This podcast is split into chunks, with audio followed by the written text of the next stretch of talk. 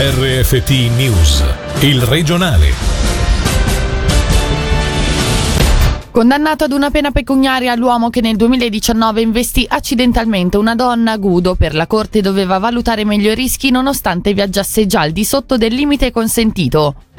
Locarno in due in ospedale dopo una rissa, poi gli arresti. Un gruppo di zurighesi si è scontrato contro alcuni ticinesi nei pressi del Palacinema, in manette due 24enni del Locarnese.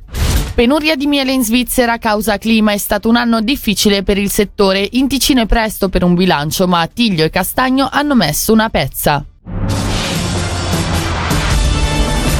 Buonasera dalla redazione. È stato giudicato colpevole di omicidio colposo il 56enne a processo per l'incidente del 2019 a Gudo in cui perse la vita una 67enne intenta ad attraversare la strada. Secondo la Corte l'uomo, nonostante circolasse già al di sotto del limite consentito, avrebbe potuto valutare meglio i pericoli evitando il dramma. Inflitta una pena pecuniaria di 9.600 franchi sospesa con la condizionale per due anni. Per tutti i dettagli sentiamo Michele Sedili. Per il giudice della Corte delle Assise Correzionali Amo Spagnamenta, che richiama l'articolo 32 della legge federale sulla circolazione stradale, l'uomo ha cagionato per negligenza la morte della 67enne che stava attraversando la strada all'altezza di Gudo poco distante dalle strisce pedonali.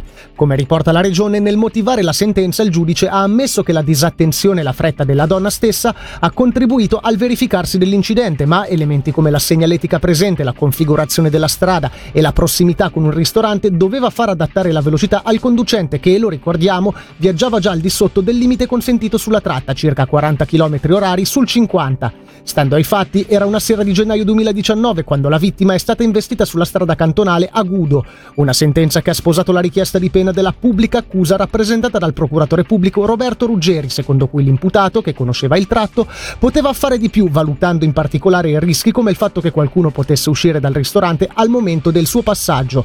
Di tutt'altro avviso era in invece la difesa rappresentata dall'avvocatessa Letizia Vezzoli che nel suo intervento ha ricordato come l'assistito fosse sobrio, circolasse al di sotto del limite di velocità e non fosse distratto. Al contrario, la vittima, sotto l'influsso d'alcol, è sopraggiunta a passo sostenuto sulla carreggiata, non ha guardato se vi fossero auto da entrambi i lati della strada e si è immessa sulla carreggiata a qualche metro dal passaggio pedonale. L'avvocatessa, sottolineando il peso morale per il suo assistito, aveva dunque chiesto il proscioglimento dall'accusa di omicidio colposo e valuterà nei prossimi giorni se ricorre ricorrere contro la sentenza. Due arresti, due feriti in seguito ad una rissa fra due fazioni che si è verificata nei pressi del Palacinema di Locarno ad inizio luglio. A finire in manette due 24enni della regione, uno tornato a piede libero dopo l'interrogatorio. Sentiamo il servizio di Angelo Chiello. I fatti risalgono alla notte a cavallo tra il 2 e il 3 luglio scorso, poche ore dopo la sfida degli europei tra Italia e Belgio. Come ci è stato confermato dalla polizia cantonale, l'alterco fra due fazioni opposte si è verificato nei pressi del Palacinema di Locarno e ha come protagonisti due giovani del posto, uno di origini croate, l'altro svizzero e un gruppo di uomini d'oltralpe. Stando a nostre informazioni non confermate, tra questi c'erano agenti di polizia zurighesi in civile che stavano festeggiando un addio al celibato. Motivi e responsabilità alla base dei fatti sono ancora in corso di definizione nell'indagine condotta dalla procuratrice pubblica Valentina Tuoni. A finire in manette la settimana scorsa, il 13 luglio, i due 24enni del Locarnese, uno rimesso in libertà subito dopo gli interrogatori, l'altro ancora dietro le sbarre, almeno fino a quando non verrà definito il suo coinvolgimento nei fatti. Ad avere la peggio nella scazzottata sono invece stati due uomini zurighesi che hanno riportato ferite tali da necessitare una presa a carico al pronto soccorso della Carità di Locarno. Stando alle informazioni in nostro possesso, non confermate dalla polizia, sarebbero stati gli zurighesi stessi a provocare il gruppetto di uomini ticinesi. Le ipotesi di reato nei confronti di questi ultimi sono di lesioni gravi, subordinatamente semplici, aggressione, rissa e via di fatto.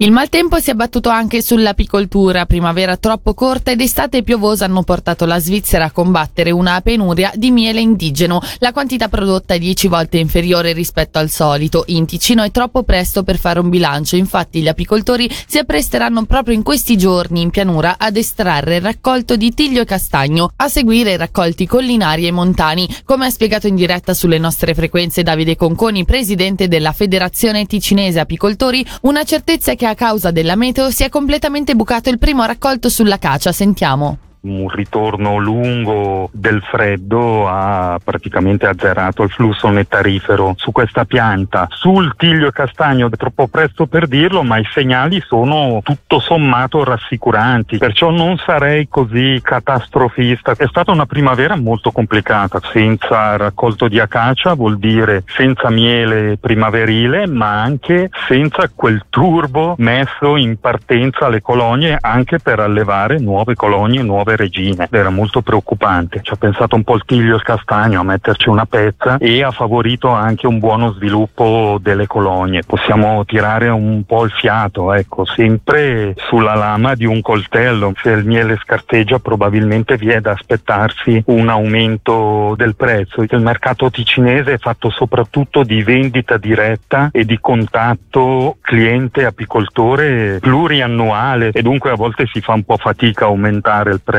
Nella grossa distribuzione invece si seguiranno le leggi del mercato e dunque è prevedibile un aumento dei prezzi. Seguo le manifestazioni e non è fuori luogo vedere un miele a 24-25 franchi al chilo. Io mi aspetto che rimarremo in quei parametri. Novità per chi volesse accedere alla vaccinazione anticoronavirus in Ticino al centro di Giubiasco, infatti possibile scegliere da subito la data e l'ora dell'appuntamento per la prima dose, mentre la seconda sarà concordata sul posto. È invece prevista per la fine di luglio la chiusura delle nuove iscrizioni per il centro di Lugano. Il DSS informa inoltre che oggi è stata superata la soglia delle 200.000 persone che hanno ricevuto almeno la prima dose di vaccino.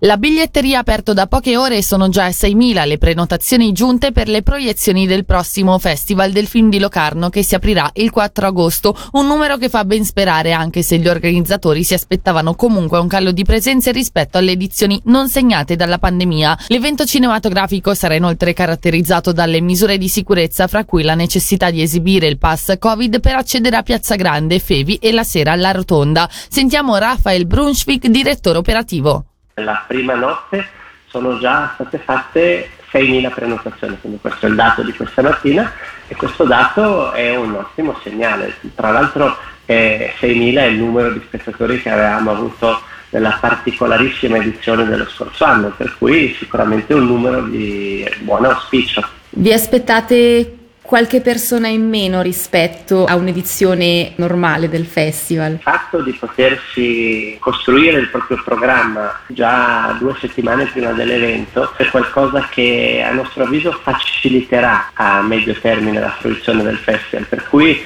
se non quest'anno in futuro questo potrebbe portare a un aumento del pubblico.